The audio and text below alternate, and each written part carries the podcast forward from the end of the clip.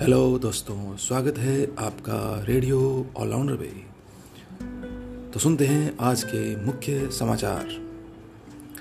शिक्षकों के योगदान के लिए आज शिक्षक दिवस मनाया जा रहा है। भारत में शिक्षक दिवस सर्वपल्ली राधाकृष्ण के जन्मदिन के अवसर पर मनाया जाता है। अब सरकारी कर्मचारी ले सकेंगे काम के दौरान पाँच मिनट का योग ब्रेक। जोमेटो ने ब्रिटेन और सिंगापुर में अपना काम किया बंद। कर्नाटक में बढ़ेगी और सख्ती कोरोना की वजह से। राजस्थान पंचायत समिति और जिला परिषद चुनाव में कांग्रेस आगे रही। अब किसान रेल के ज़रिए बेच रहे हैं अपने उत्पाद को दूसरे राज्यों में।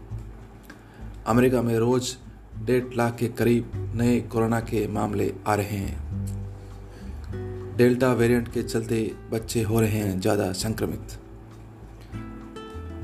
माननीय प्रधानमंत्री श्री नरेंद्र मोदी महीने के अंत में कर सकते हैं अमेरिका की यात्रा।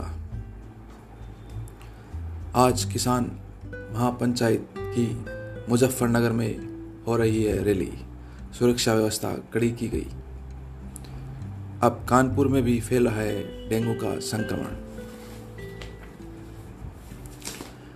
30 सितंबर को होगा भवानीपुर, कोलकाता में उपचुनाव। रिज़ल्ट 3 अक्टूबर को आएगा। प्रमोद भगत ने पैरा ओलंपिक में बैडमिंटन में जीता गोल्ड। आईएसआई चीफ को तालिबान ने बुलाया अफ़गानिस्तान। उनतालीस एलोपैथिक दवाएँ हुई सस्ती, जिनमें कोरोना, कैंसर, टीबी और डायबिटीज़ की दवाएँ शामिल है। असम में कार्बी आंगलांग समझौता, अमित शाह की मौजूदगी में ऐतिहासिक कदम।